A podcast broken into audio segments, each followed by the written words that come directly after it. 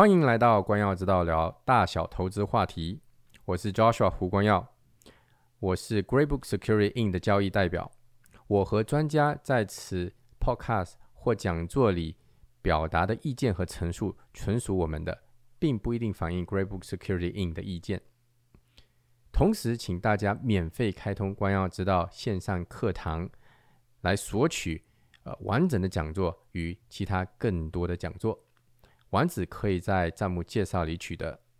大家好，欢迎来到光耀之道每周专家系列讲座。我是 Joshua 胡光耀，高博房地产私募基金的执行董事。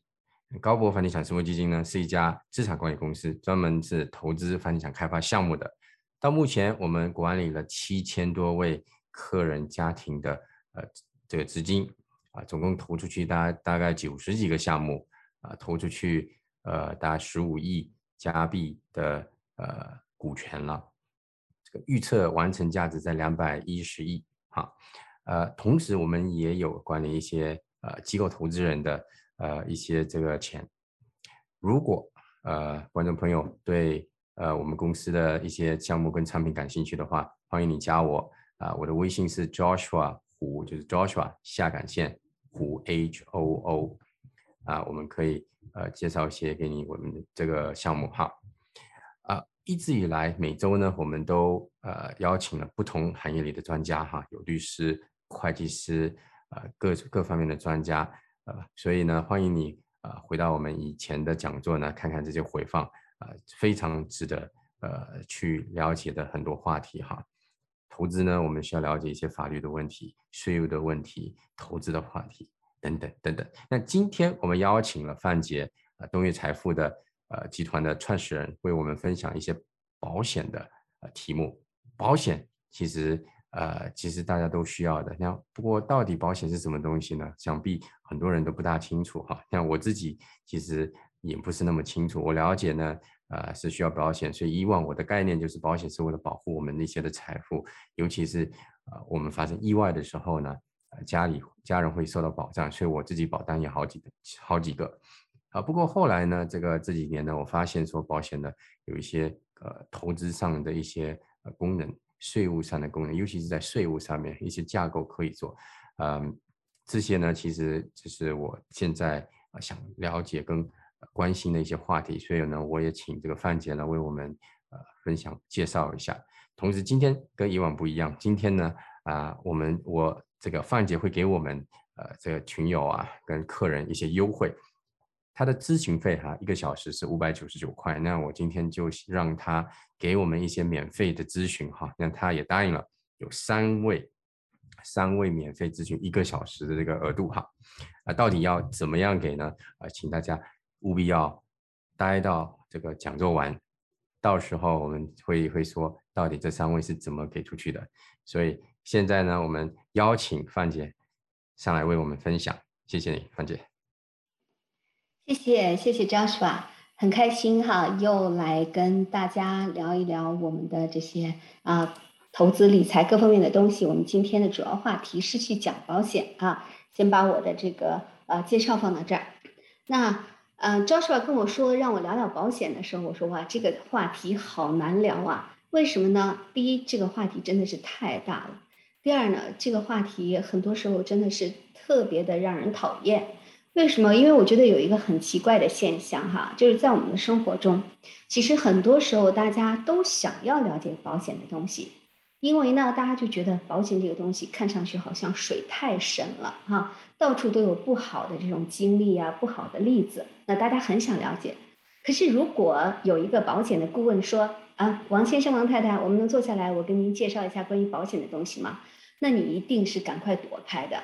就一方面我们想了解，一方面呢又又真的是避之不及哈。那为什么呢？其实呢，从我们的感觉上，就是在经常碰到客户的这个过程中呢，我们就感觉呢，就是一方面大家是非常非常想了解，但是一方面呢又特别特别的怕被人纠缠。那还有一种呢是感觉这个东西有什么技术含量呢？如果我真的是想买，我只要做一些 research。那我找一个啊，这个服务态度好一点的，或者可能是啊，给我一些礼物的，或者其他一些方式的，那我根本不用在乎哈这个经纪人他的经验啊、他的背景啊这些东西。那其实我想跟大家讲的就是，这个行业水到底深不深呢？那我记得我曾经在之前的讲座给大家讲过，我是怎么样踏上保险这个行业的啊。现在我的主业真的百分之八十哈，七八十是在保险这个行业。那为什么呢？因为我之前在来加拿大之前呢，我是做了十年的银行啊，对银行的这些东西在中国非常熟悉。然后来到加拿大呢，我遇到的第一个这个金融业内的人呢，就是保险经纪哈。然后呢，当时呢，他就特别的想要啊，因为我的金融背景，就特别想要拉我入行。但是我当时最看不上的就是保险经纪人。我就在想哈，以我这样的知识和水平，我怎么能去做保险呢？我一定要去做最高端的。所以呢，我就选择了做证券经纪人。啊，证券经纪人。看上去就很厉害啊！我坐到这儿帮你推荐股票，我帮你炒股票啊，然后呢你受益，我可以去收取佣金。所以呢，我在进入加拿大时，从零六年开始是做证券经纪啊和这个基金的。理论上来讲，所有的产品都是符合这两个啊这个范围内的。当然后来才知道会有保险的东西哈。那结果就是什么呢？结果就是也读了很多书，也了解加拿大很多东西。然后呢，在零八年、零九年的时候。我自己呢，就靠着我的这个扎实的哈这些投资的知识啊，以及我们公司呢，当时这就一般因为证券经纪基本全都是老外的这些公司哈，然后呢这些这些很多资深的这些顾问给我的建议之下呢，我们曾经说过哈，二零零八年零九年整个股市亏损百分之四十哈，股指我呢就亏了百分之九十啊，真的是啊真的是靠实力你才能亏这么多哈，赚钱你可能靠运气，但是亏损你可能真的是靠实力。所以呢，在零九年的时候呢，我那个时候我觉得人生可能就跌到最最谷底的时候了。你会发现对自己的、对自己的能力、对自己的各方面都会失去信心，不知道为什么。但我当时真的很感谢哈，因为我当时的这个客户呢，大多数都是这种高技术的移民。那这些呢，最大的特点，尤其是理工科的，我不知道今天是不是也有我的呃这个呃客户来听哈。那当时他们看我的时候，就是一个。好像初出茅庐、比较年轻的啊，从到加拿大的那个年龄来讲，三十多岁也不算年轻了。那大家就会觉得，哎，这个还挺好学，给了很多的知识，很多的东西。但是呢，他们经常呢，对于所有我给出东西，他们都要做研究，然后呢就要推理，然后呢就要去不停的逼着你学东西。所以我很感谢他们，在当时呢，我自己亏光光的时候呢，然后呢也重新思考人生的时候，我觉得我非常有运气的，这是我有一个客户。啊，现在他应该是在硅谷工作。他就告诉我，他说整个金融危机的时候，零八零九年，全球所有的金融产品都亏损，只有一个金融产品没有亏损。啊，我在网上看到，你做一下 research，然后如果你卖，因为我当时号称我什么都卖哈，因为我零六年拿到所有的这个投资牌照，零七年的时候拿到了保险牌照哈。然后呢，他说你要卖的话，我就会买。那当时他推荐了我一个网站，叫做 Bank on Yourself。自己开银行啊，那这本书呢，我曾经很多次讲给大家听哈。这本书就是我现在手里拿的这个书哈，叫《自己开银行》，Bank on Yourself。这本书应该是改变我整个的这个投资理念的一本启蒙的书啊。在当时并不知道这本书是什么样的，这个讲的是什么。在几年以后我才会知道，其实它是一本哈给普通人看的，如何去玩分红保单的一本书。啊，在当时我并不太了解保险产品，所以不能去知道它的深邃。但是今天再看起来，它应该是一个比较普通的啊教科书，就是这种哈，用了很多的案例，然后告诉大家普通人你怎么样可以去玩转保险产品的一本书。当然了，我们说这些东西都是比较浅的。那在我们未来后来的工作中呢，很多时候我们的这个包括我们的新的这个同事加入哈。那我就会问他们：你们当时为什么想要做保险这个行业啊？他说：啊，天哪，我想给我家自己买个保险。然后呢，问经纪人一问三不知，或者是总是讲不清楚。后来我想，还不如我自己研究呢啊。然后我就问他们：那你们研究的结果呢？研究的结果觉得这个事并不是很难呀。于是我就准备从业了。然后等从业一段时间，我再问他们的时候，他们就会说：这东西真的好难啊。的确是这样。保险业是整个金融行业里头入门门槛最低的，维护成本最低的啊！如果你想从业的话，一年的维护成本不超过一千，但是恰恰是金融行业最顶尖的。也就是说，如果你要做整体的规划来讲，你会发现它是在金字塔最顶端的。那么在这么多年的工作中，我们的感觉就是什么呢？就是可能我们这么多的知识和经验，对保险的了解不过百分之二三十。为什么去这么说呢？就比方说，我想问一下大家啊，今天我们会有比较多的互动哈，我不会用任何的 PPT 去给大家讲东西，我们就是聊天啊。那如果大家愿意去记录一些东西呢，我会把一些重点东西告诉大家，大家可以记下来啊。如果不愿意呢，就像听故事一样。那我想说的是什么？如果当别人告诉你保险有什么特点的时候，您能记起什么？您能记起什么关于保险的啊？你可能说，我听说保险产品是免税的啊，它的赔偿也是免税的啊。那么多人推的分红保单，它的增长都是免税的。除了这个，大家还能记得任何东西？几乎没有了啊。但是呢？如果呢？刚才我们说了哈，《Bank on Yourself》那本书是非常简单的，给普通大众都可以看的一本书哈，告诉你怎么玩保险的。那如果你是会计师、律师，或者是我们这个行业的专业人员，如果你真的非常非常喜欢研究，有很深的理论功底的话，我会再推荐你另外一本书啊。这本书几乎是多少页呢？啊，八百页。这本书几乎是八百页。这本书的名字啊非常简单，就叫做《Canadian Taxation of Life Insurance》人寿保险的加拿大人寿保险的税务问题啊，很好玩的，就是写了八百页。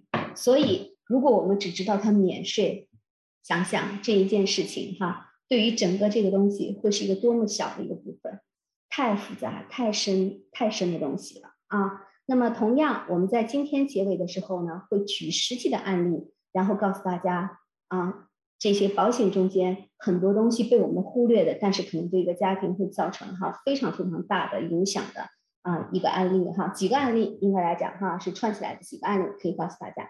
好，那我们今天呢就可以开始来讲我们哈保险的一些事儿，我们聊一聊保险到底有多少东西。那这是我的免责声明，要跟大家讲一下啊，我们所有今天讲的东西啊，通常不具备任何的啊关于某一个个人的个人建议啊，我们只是整体的这个知识啊或信息的这个介绍。好的，所以这是我们的免责声明。那大家现在呢就可以哈，你也可以关了屏幕，然后呢我们就可以聊天了。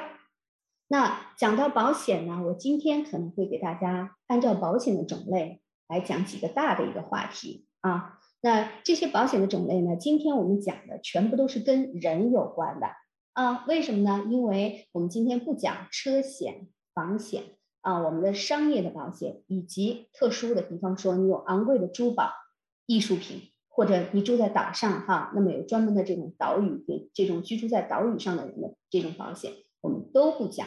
我们今天讲的就跟人有关，所以呢，我们今天讲的第一个保险类别是什么？人寿保险。啊，所以我们讲的第一个类别人寿保险 （life insurance）。那么在讲人寿保险之前，我先给大家一个最基础的地方哈，因为很多朋友都会问我们：我买保险应该用月供还是年供呢？那我想告诉大家，月供和年供取决于第一，你方便啊，你的资金的这个安排；第二呢，它的区别是什么？除了一种保险产品。也就是一会儿我会讲到哈，UL 的这种保险产品，它的月供和年供是一样的价格之外，所有的保险产品，如果你用年供，如果你用月供，区别就在于月供会在年供的基础上，它的价格提高百分之八，提高百分之八啊，一模一样。也就是说，如果你选择年供是一万块钱，那么一模一样的保单，你用月供会是一万零八百。除以十二，好，那所有的成所有的这个结果都是一样的。那通常我会建议中国客户，他马上就会算出这笔账，他们就会说啊，那我还是选择年供吧，没问题。只要你第一次付得起年供，以后每个月给自己存一点钱哈，就一样的了。把一万块钱除以十二，然后呢给自己存一点，到下一年的时候一次交就可以了。好，这个是一个很简单的，所以这是想要告诉大家的一个啊一个一个地方。好的，谢谢赵要帮我回答问题哈。好，那我们开始讲第一大类人寿保单，英文 life insurance。这里面切记分三类，中间的第一小类 term insurance，定期人寿。好，那这种保险的特点呢是什么？这种保险的特点就是前期非常便宜，后期非常昂贵。大多数情况下，如果活过八十五岁还没去世的话，这一辈子的保险的钱都没有了。那这种保险有时候我跟大家比较，就好像既然吃饭是我们每天都必须要做的事情，人的去世也是一个一定会发生的事情。那么你吃饭的时候就不能天天都只用纸盘子啊，因为你会不停的扔，不停的扔，不停的扔，全部都是扔掉的。只有你在特定的这个时间内真的发生了意外。那么这个保险才有意义。好，那什么样的人适合买这种保险呢？两种人适合买这个保险。第一，当我们的经济非常非常紧张，但是你依然还想给我们的家庭一个保障的时候，比方说我刚刚来加拿大的时候啊，那个时候因为我怀着二胎来的，嗯，我不知道大家还能不能记得。啊，刚好那个时候，嗯，报纸上呢会登一些啊，比方说新移民因为失去工作，这个自杀了哈，啊，有从桥上跳下来的，啊，也有这个这个出去车祸自杀的哈。然后我当时就觉得好害怕，因为我们作为新移民来加拿大，我们已经不会再有以前的单位给我们保障了，所以我当时挺着大肚子，但是买了个 term insurance，那一年的保费大概就是一百八十块钱，然后我可以保三十万。那这种情况下，我们对家庭又有责任，我们的付款能力又非常的低，买一个特免 insurance。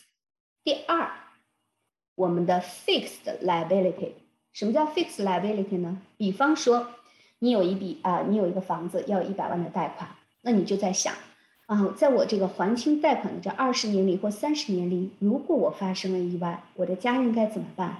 我的太太呢，她怎么样去供这些这个房款，同时呢还能照顾两个小孩子？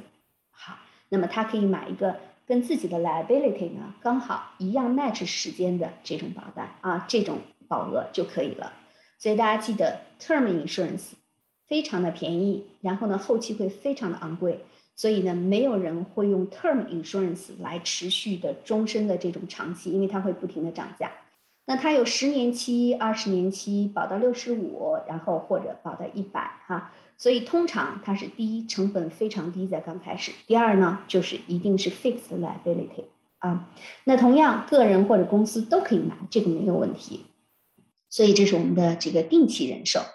那么第二种保险呢？第二种保险除了定期人寿它是在一定时间内有效之外，那么第二种大的人寿其实就叫做 permanent life insurance，终身有效的人寿保险。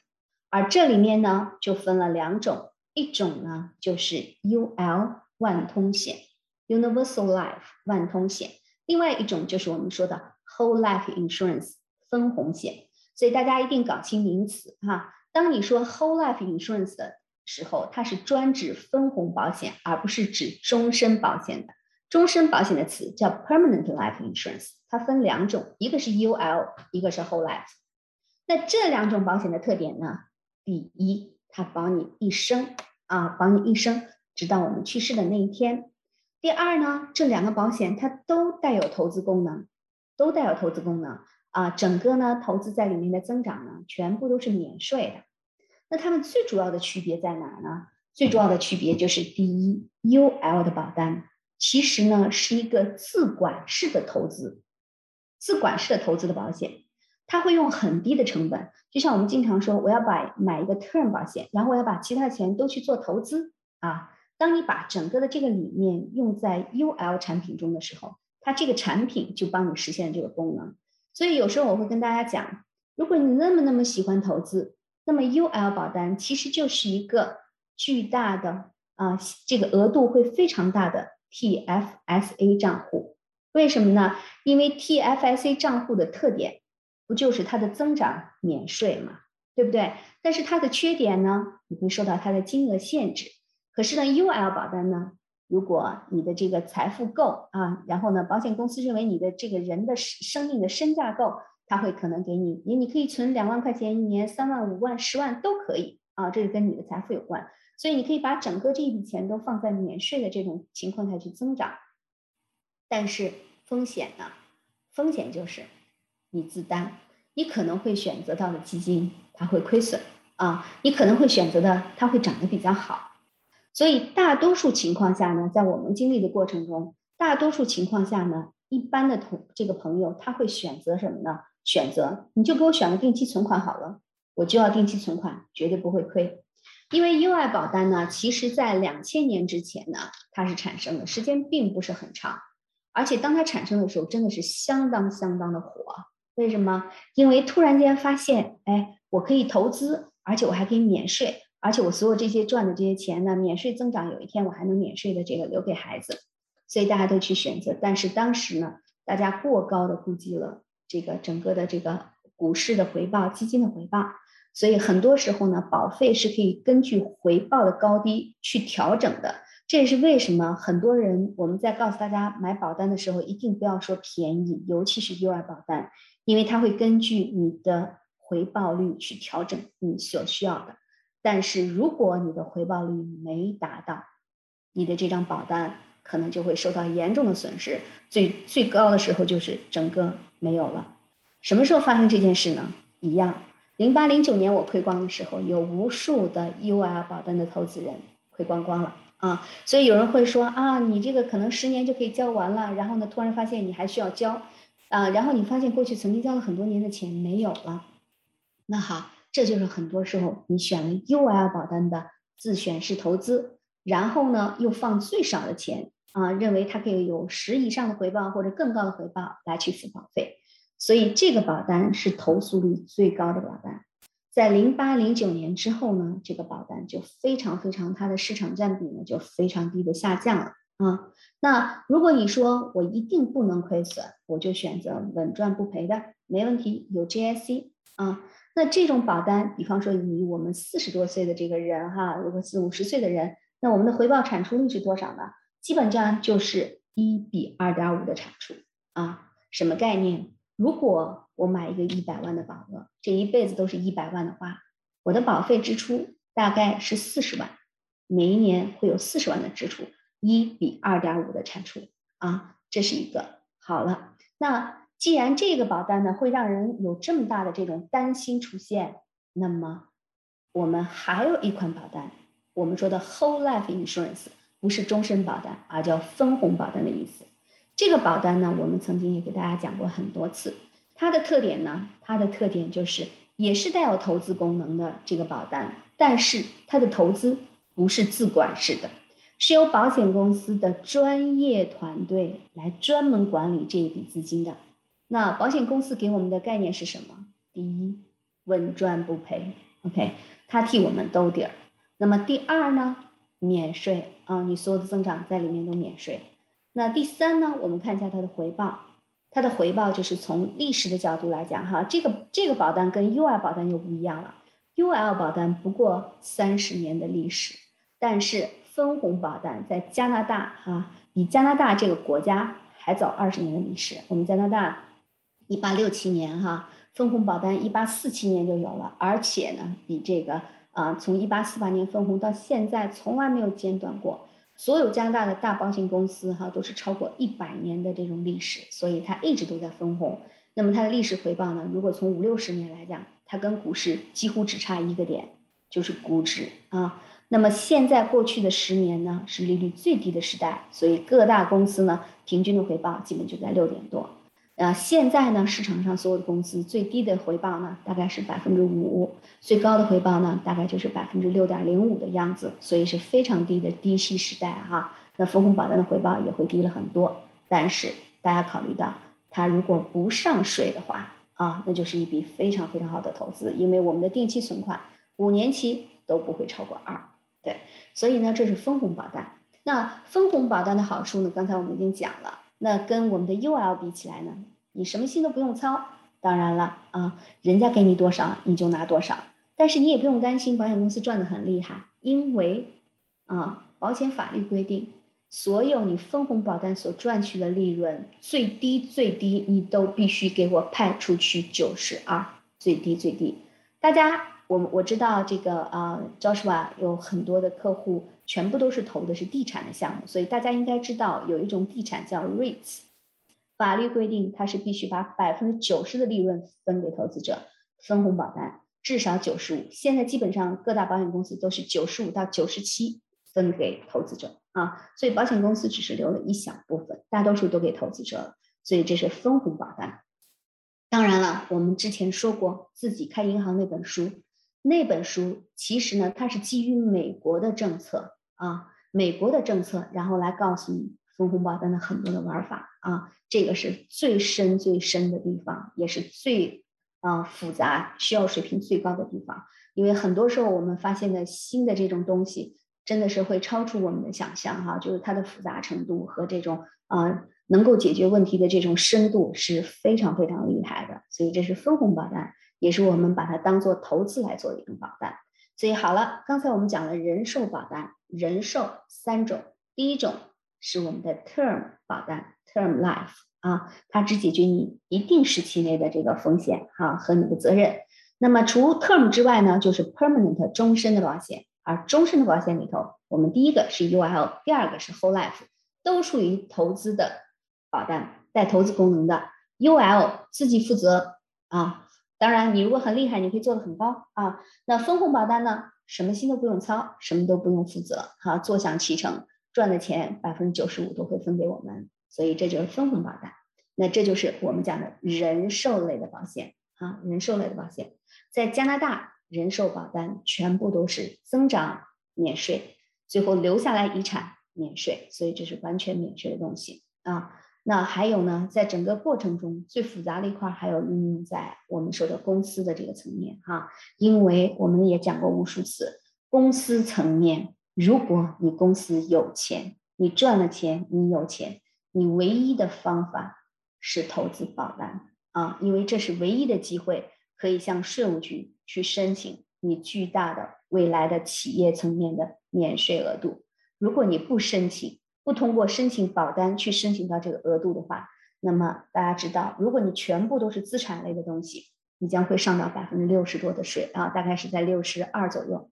如果你都是现金资产，就在我们不在的那一天，账面全部都是现金资产，都是上完税的东西，你的税率会是七十四啊，也就是说我们的六七十。全部都会贡献给税务局，所以税务局一直都不着急，它在一直下降我们的公司层面的税率，从之前的十六七，然后降到了十二点二。但我们的个人税率，我记得从我刚开始跟客户理财的哈，四十六点四一，到现在已经五十三点五三啊，不停的提高个人，不停的降低公司，那么结果呢，就像我们说，巨大的财富积聚在公司层面，未来以非常高的税率一次性收掉。啊，所以如果不安排，我们每一天工作都是在为税务局工作啊。那这是我们讲的人寿第一大类结束了。第二大类我要给大家讲的是什么？重病保单。重病保单。那重病保单呢？大家问的最多的问题就是我为什么需要重病保单啊？我不加拿大不是免税医疗吗？对不对？免费医疗的，我为什么要这个呢？好，那我们就讲一下，我用我自己的自己的这个客户的两个案例哈。我有两个客户，一个男性，一个女性，他们两个呢都很瘦哈，身体都很瘦。他们两个人呢，但后来的结果全部是得的胃癌。但是呢，其中有一个男客户呢，他是当时回了中国啊，因为他自己在中国有生意，他就不停的忙来忙去，留着太太和孩子在这儿。那他回了中国，结果呢，也是有一阵子吃饭不合适，那么他就去中国。大家知道中国呢？不好的地方就是啊，总会让你干各种各样的检查。好的地方呢，就是如果真的有什么毛病呢，你倒是只要你有钱，得到最快的治疗。那所以呢，这个客户呢，他去检查，医生就说做胃镜吧。啊，我估计这个费用是比较高，于是就做了胃镜。大家知道，胃癌基本上很多时候胃癌并不一定会有症状，只是可能胃部不舒服呀，有有反酸呀，或者是怎么样胀气之类的。于是呢，他就去看了医生，医生立刻给他开了胃镜，就去做了。所以医生呢看完以后告诉他说：“我们告诉你哈，你这个胃癌，然后呢，你需要立刻做手术，我们会切除你的这个多少的这个胃哈，我记得大概三分之二。然后呢，这个客人呢还算比较果断，也没有说我要跟老婆商量一下这事儿，于是就说那就做吧，于是就花了十几万人民币就做了。那做完以后呢，医生整个检查以后说说你真的很幸运啊，如果你再晚来几个月，你可能就没有救了。我们现在可以至少让你多活二十年啊。”那后来呢？这个客户呢做完了才去跟太太说，太太说：“哦，我记得我们有重病保险啊。”然后他就问我，我说：“哦，天呐，这你这这会儿才告诉我。”我说：“没问题，你先看。第一，我们在索赔的时间是在这里头的哈。第二呢，您赶快把所有东西发给我。”太太说：“全是中文。”我说：“没问题，全是中文。”所有的中国的诊断书、病历、医生的报告啊，当然还有花钱的东西，其实根本不需要花钱的东西啊，因为所有的重病保险都是诊断出来一次性给那么多钱，不是报销制啊，不是报销。于是呢，我们就把所有的中文提交给保险公司。保险公司看完以后啊，大概三个多星期就直接把钱全部赔给客户了。客户当时买的就是一个 term 的一个重病，每年只有一千两百块钱。保了大概二十三万的这个保险，就全赔了。那可是我们还有一个客户，他就在加拿大。大家知道加拿大最大特点是什么？就是等啊。当你觉得胃不舒服的时候，医生说没问题，开点胃药回去看吧。啊，回去再看看。然后你再胃不舒服的时候啊，再给你开一点药啊。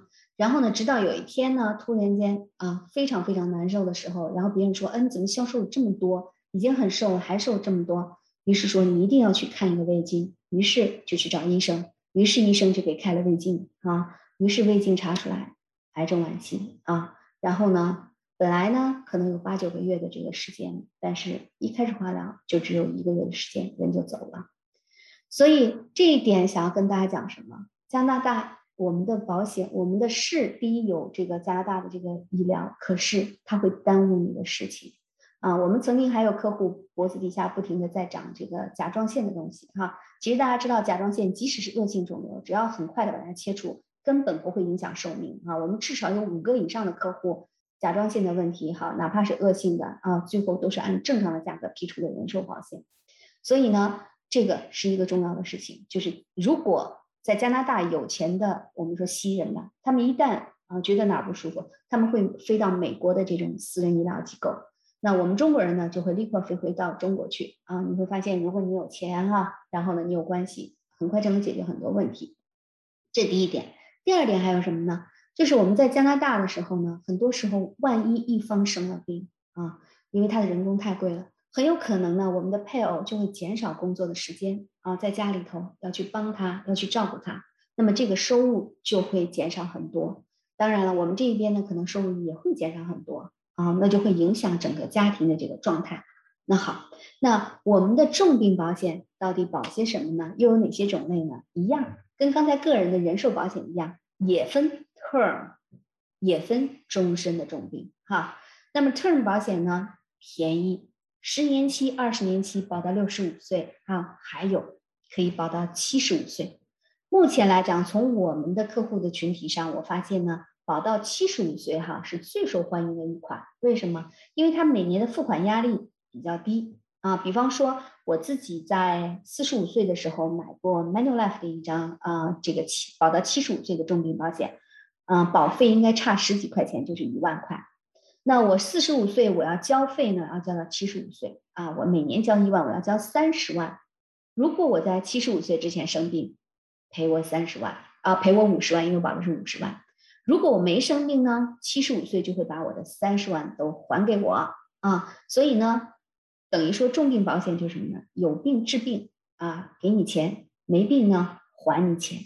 所以呢，这款呢是比较受欢迎的。那另外，如果你是年轻人呢，或者家里比较有实力的呢，啊，性价比最好的当然是付十五年的这种重病保险。因为你会发现哈，它付的就比较少一些啊，就付的每一年会付的多，但整体呢就会付的少一些啊。基本上我也看过了，我这个年龄如果要保一个终身的一个重病的话啊，那基本上就是一比二，什么概念？我如果想保五十万，我一辈子保费交二十五万左右。所以呢，重病保险是比较昂贵的。那怎么解决的保费比较便宜或贵这个问题呢？一样，我们会根据整体的。客人的财富状况来决定我们这个时候要不要只配比二十年以内的 term 保险，因为重病保险无法帮你赚钱，所以我们可能把有限的资金用在更赚钱的这个产品上，比方分红或者比方其他的投资。目的是什么？目的是为了在二十年内如果发生问题，我们有保障，同时买二十年的时间为我的其他的投资或者是分红保险获得增长的这个时间。所以这是重病保险的一个地方。那好了，重病保险都保些什么呢？基本上来讲，哈，我们整个跟我们有相关的哈五种疾病占了百分之九十五的比例。这五种疾病什么呢？第一，第一大类癌症哈。第二呢，就是心血管的啊，比方说中风啊、然后呢，比方说这个脑梗啊，然后呢还有这个心脏的这个搭桥手术呀，就这五种病基本上占据了最大。除此之外，还有各种各样的病，比方说肾衰竭啊什么的。所以不同的保险公司基本上都保着二十五六种病。那他们的价格呢，也是哈，每一个公司，因为这个呢已经不是受制于人寿的这个啊，就是我们身故的这个比例，因为大家都用的是统计局的数字。那么这还有各自他们自己赔偿的一个问题，每一个公司都有它的一些特点啊。比方说，我会告诉大家，我们在设计的时候呢，如果我们的客户是一个四十来岁的人。然后呢，他的父母还都双全啊。我们客户的夫妇两方呢，他们的父母都双全的时候，有的时候我们会推荐他们去选择 Sun Life 的产品啊，而忽略到 Manulife 的产品，或者是夫妇两个人一个选 Manulife，一个选 Sun Life，为什么？那么这就是我们想告诉大家，保险公司有一些他们独有的 feature。比方说，这也是我自己亲身用过了，我才会知道会有这样的问题哈。比方说，我有自己呢有一份 Manulife 的保险，刚才我讲了重病，我还有一份 Sun Life 的这个 Term 的保险，也是重病。那在我的这个应该来讲是我的公公哈，然后呢莫名其妙不停的发烧，然后呕吐，发烧呕吐，然后呢到加拿大的这医院里头，整个诊断不出来啊，无论是 X 光呀，这个 CT 呀，然后呢这个 MRS 核磁共振全部都检查了，不知道什么原因。直到有一天呢，实在不行啊，这个九幺幺急诊就送过去了。那好。那最后呢，我就想起来，哎，我应该先要去打一个电话，因为每一家保险公司都有一个特殊的服务，他们会跟世界上最好的百分之五的医生啊，有一个免免专门免费为保险公司的这个他的客户服务的。那 Sun Life 呢叫 Best Doctor 啊，但是 Manulife 呢它叫做 Health Navigator。那这两个的区别是什么呢？那我问了 Manulife 以后发现啊，我说呃我这个。这个叫做啊，father-in-law，他有什么问题？他说啊，不好意思，我们的服务只提供给你、你的配偶和你的孩子，我们不能管你的爸爸妈妈。那于是呢，我就赶快换了给 Sun Life 打电话，Sun Life 说好，我们的服务可以 unlimited 用在你的爸爸妈妈，所以啊，还有包括你的这个啊，这个应该叫 parents-in-law，好，所以我就觉得非常好。于是呢，我就发给他，大概两个星期的时候。我要授权他到整个的 emergency 的那个医院去拿到所有的报告，然后拿回来以后呢，他们给出的这个结论和最后哈他离开医院的时候给出的这个结论是一样的。但是 Best Doctor 服务呢，在全球最厉害的地方在哪？就在于他们更改了百分之四十八左右的诊断，和更改了百分之七十多的这个比例的啊，就是应该来讲治疗方案。所以，最好的医生跟普通的医生依然有不同。有的时候呢，我会跟我们的客户讲，如果我们的父母还都健在，尤其是可能还在中国，那我自己父亲二零一八年重病的时候，我们真的是找遍了关系啊，然后托人啊，然后呢送红包呀，能够让医院去救他啊，去救治他，然后看他到底生了什么病。那如果呢，比方说现在这种情况发生哈，我们那会儿懂的话，我们就可以把整个的这些东西呢。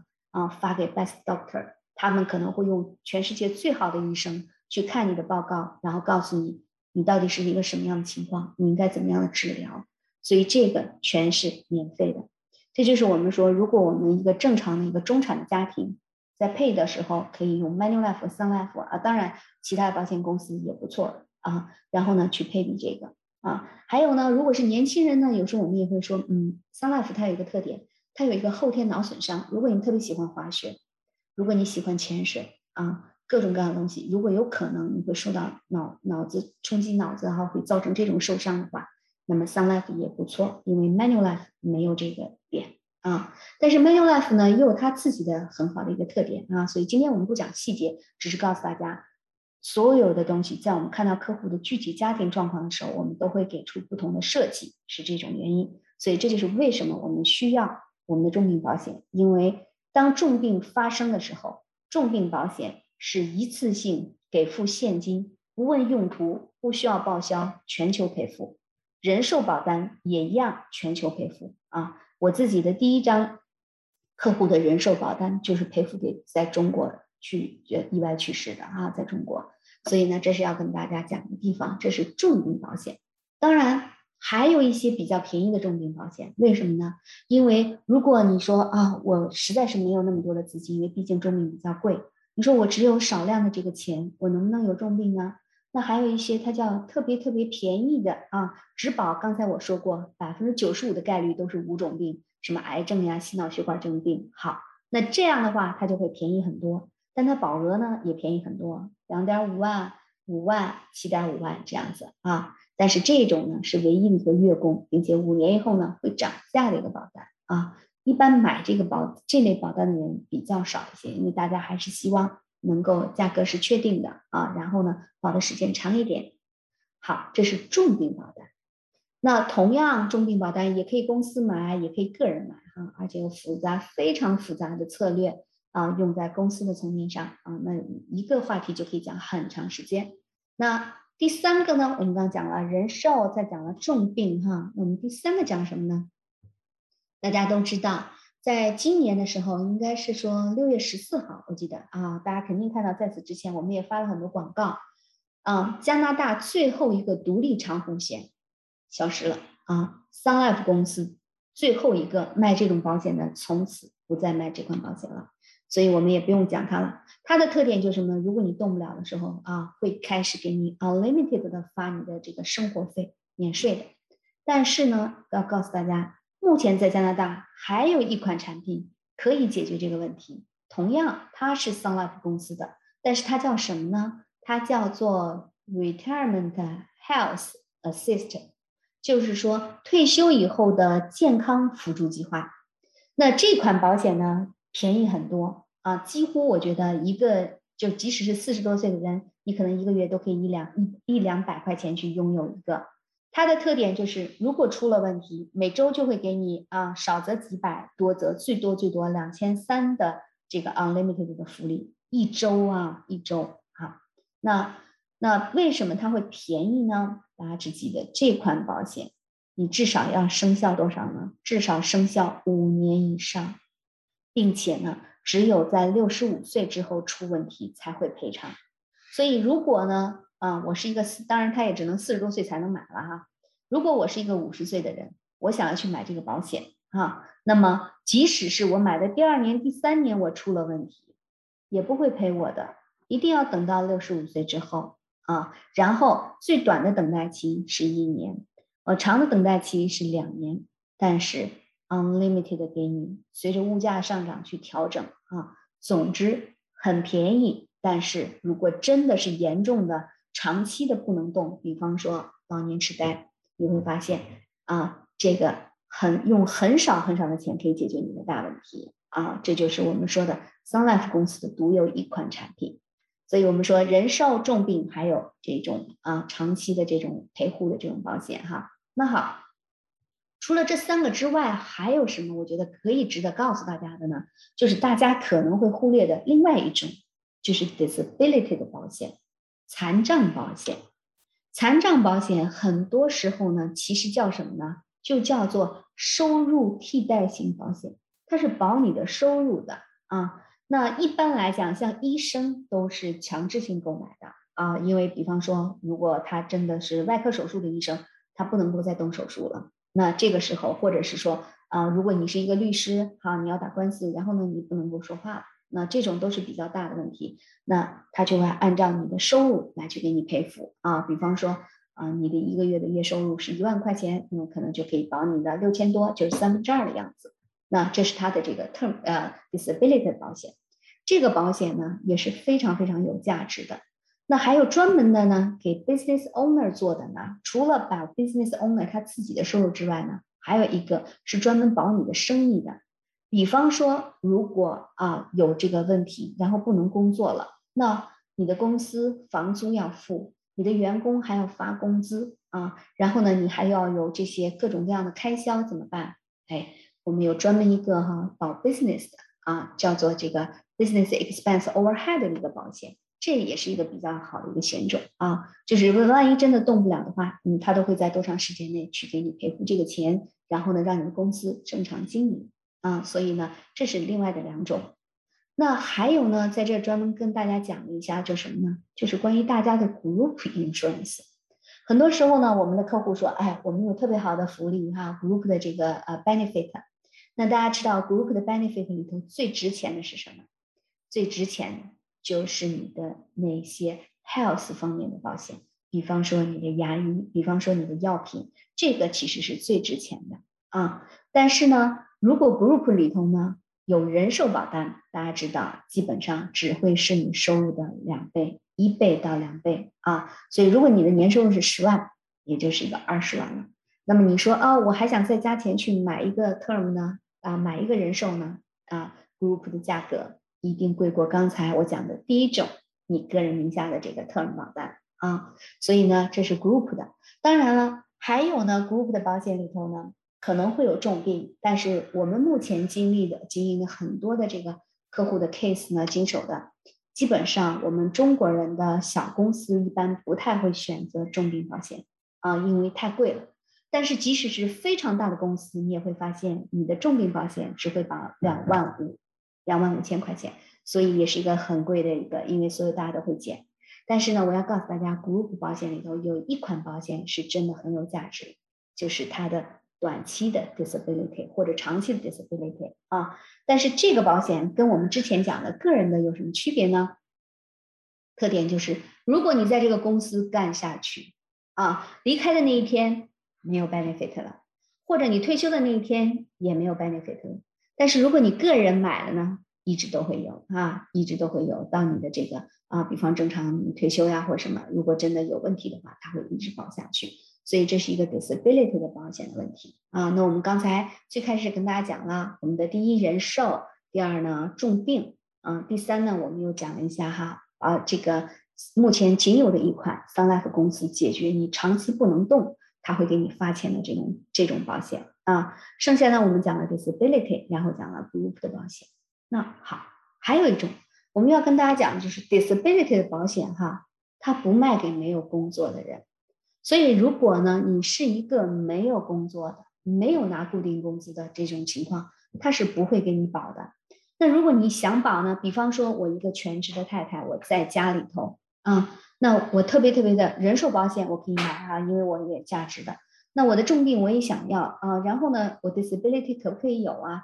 而且这三种保险我加起来比较贵，好，有一款每个人都能负担得起的三合一的保险。这款保险只有 Manulife 有，它叫做 Synergy 三合一的保险。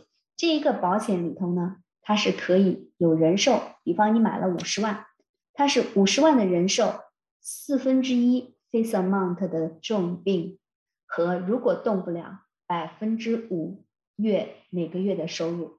所以如果保五十万，你的重病会有十二万五啊一个 quarter。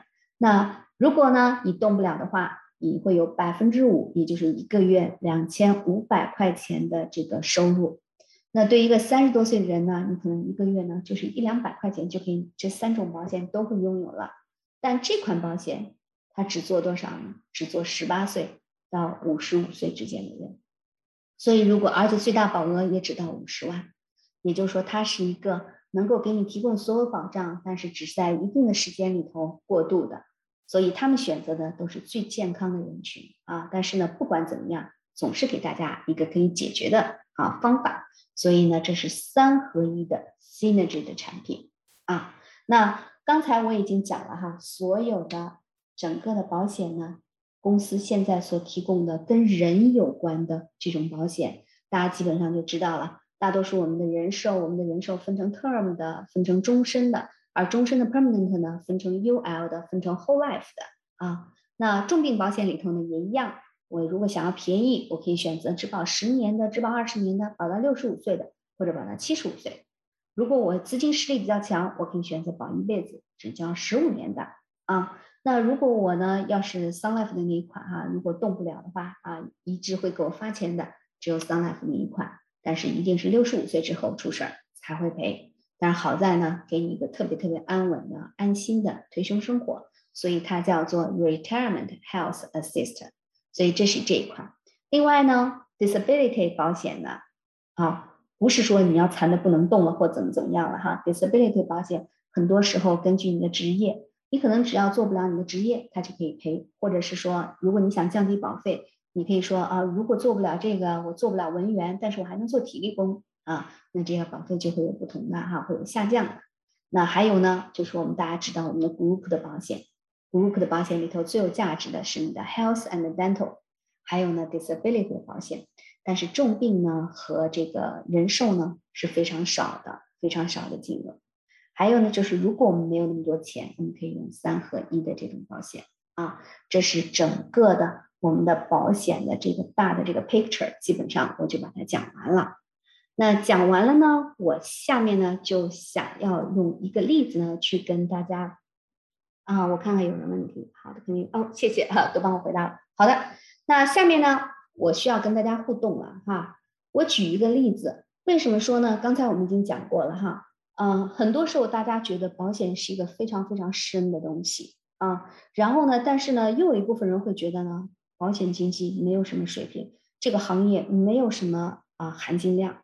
那我下面就会讲的东西呢，会让大家知道，哦，保险行业真的相当有含金量，而且呢，很多时候并不是你书读的很多，你就可以。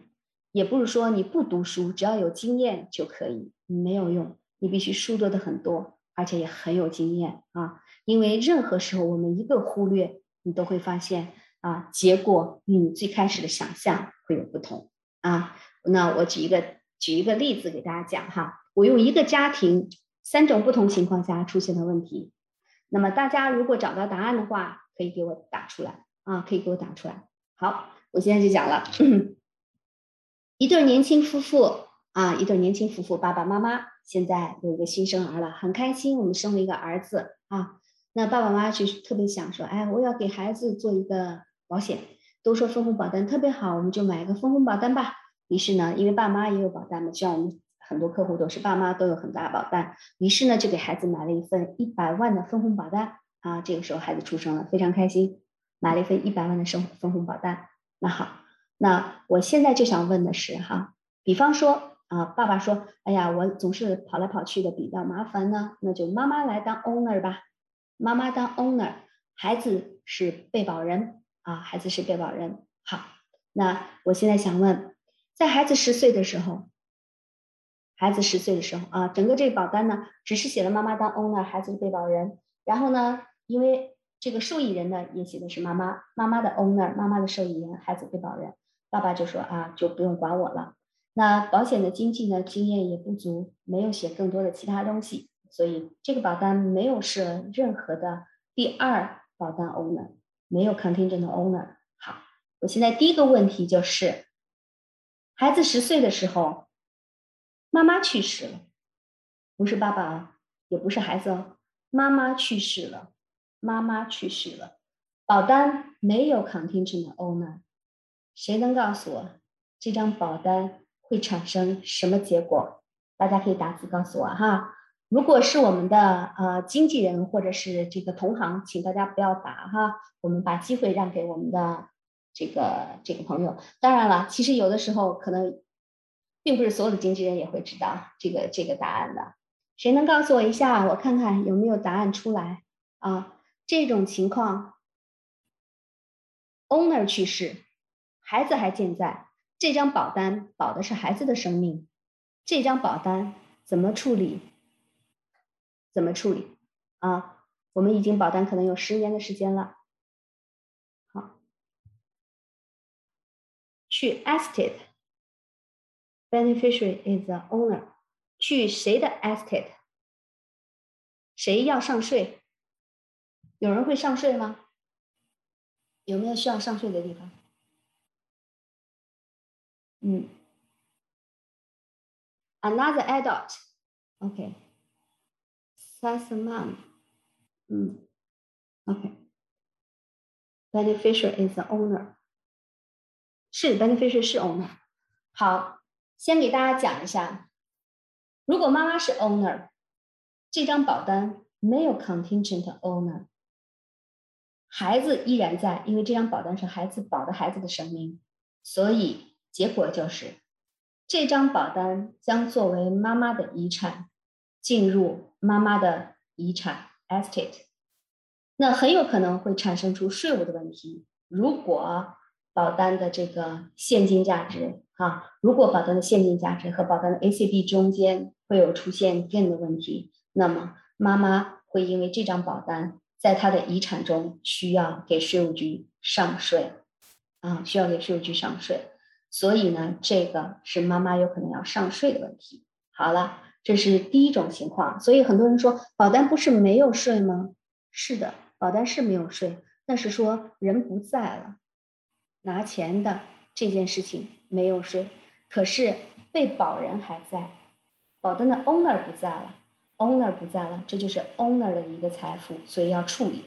而且还有一个问题啊，因为这张 owner 没有 contingent owner，所以呢，紧接着第二个问题就是谁去交保费？谁去交保费？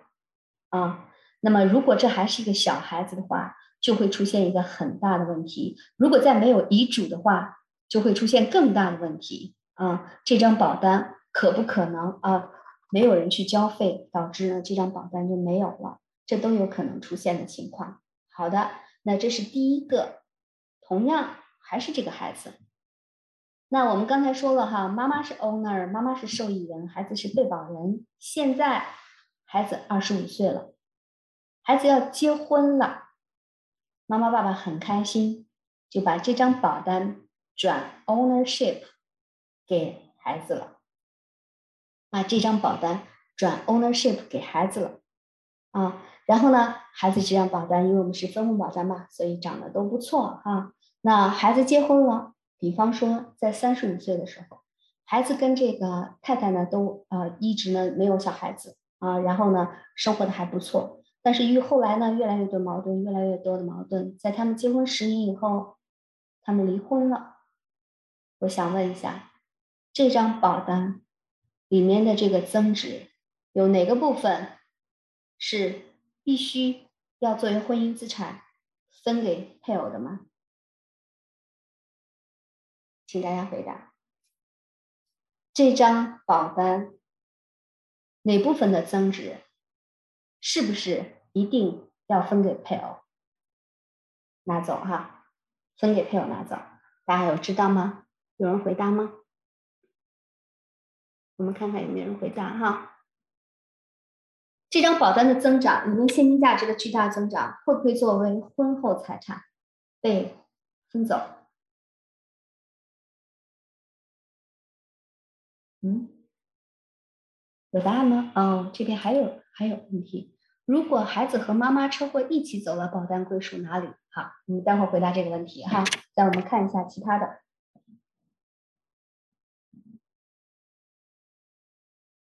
没有问题，还是大家不知道答案，还是说大家认为根本不应该分？太专业了，可能大家不知道怎么回答。大家不知道，OK，好的，呃，会分，没错，会分的，什么时候开始分？就从他俩结婚那一天起，保单如果现金价值是五万块钱，到他们离婚那一天止，保单如果现金价值四十万，四十万减五万，三十五万，一人出一半，一人出一半，婚后财产，婚后财产，哈，那这个就会被分走。好的，这是第二个问题。那么好，如果孩子和妈妈车祸一起走了，保单归属哪里？通常哈。如果你要看详细的东西的话，一定会确定谁先走。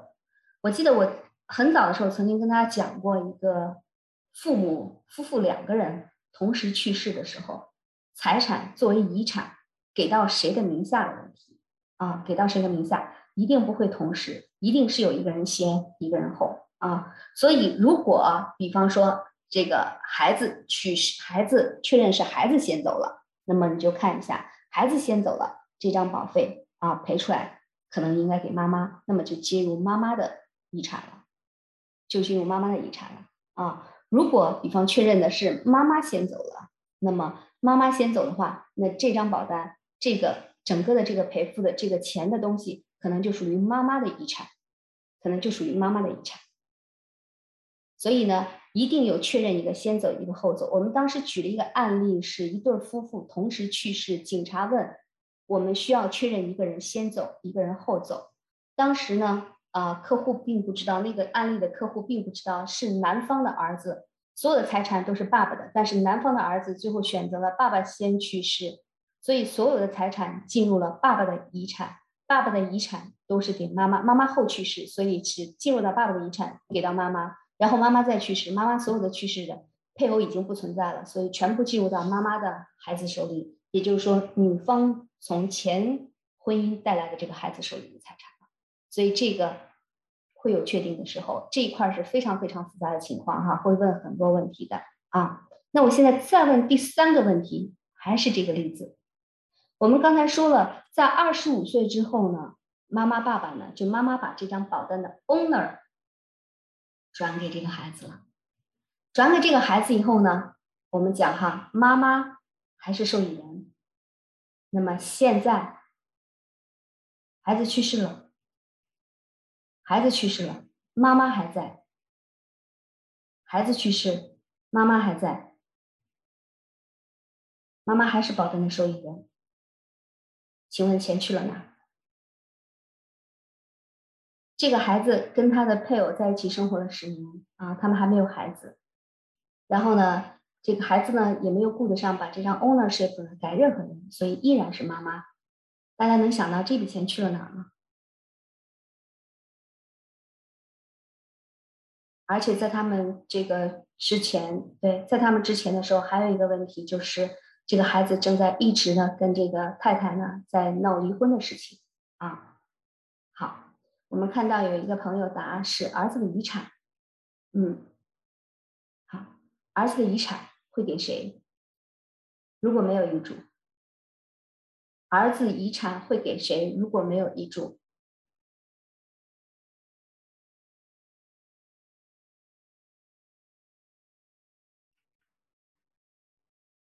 给 wife，对，好，这个问题的答案就是，儿子如果去世了，这张保单的受益人虽然写的是妈妈，但是这个钱已经不会给妈妈了，而直接进入的是儿子的遗产，进入到儿子的遗产中，儿子只有配偶，没有孩子，所有的金额将全数到达配偶的手中。虽然他们在离婚，只要还没离，这些钱妈妈一分钱都拿不到。从小妈妈供这张保单，一直供完，一直陪孩子，然后到最后这笔钱去了，可能正在跟儿子闹离婚的太太手里。啊，太太还没有孩子啊，只要我们孩子没有孩子，所有钱都去太太手里。大家知道这里面是为什么吗？这里面有一个条款，就是当你把保单。transfer ownership 给出去的时候，你将把 ownership 和 beneficiary 全部同时转给这个人。所以这张 ownership 转出去，转到儿子身上，同样受益人也自动会转成儿子本人。所以儿子去世了，这个钱就是儿子的遗产。儿子的遗产如果没有遗嘱，我们说哈，没有遗嘱。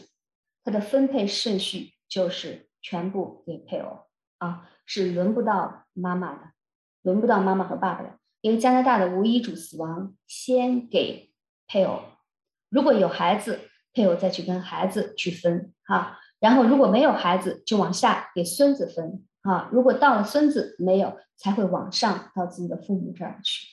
所以呢，这其实是一个非常非常简单，我们最多最多遇到的哈。给孩子买一份保单，买保单这件事情看上去其实是很容易的，它只是一个起点，但是这中间很多很多的东西都可能会改变这张保单能为家庭带来的东西。那比方说，我们再讲一下哈，在刚才妈妈把这张保单给到儿子的手里的时候，就 transfer 给儿子，在他结婚以后 transfer 给儿子的时候，我们经常会有客户问到。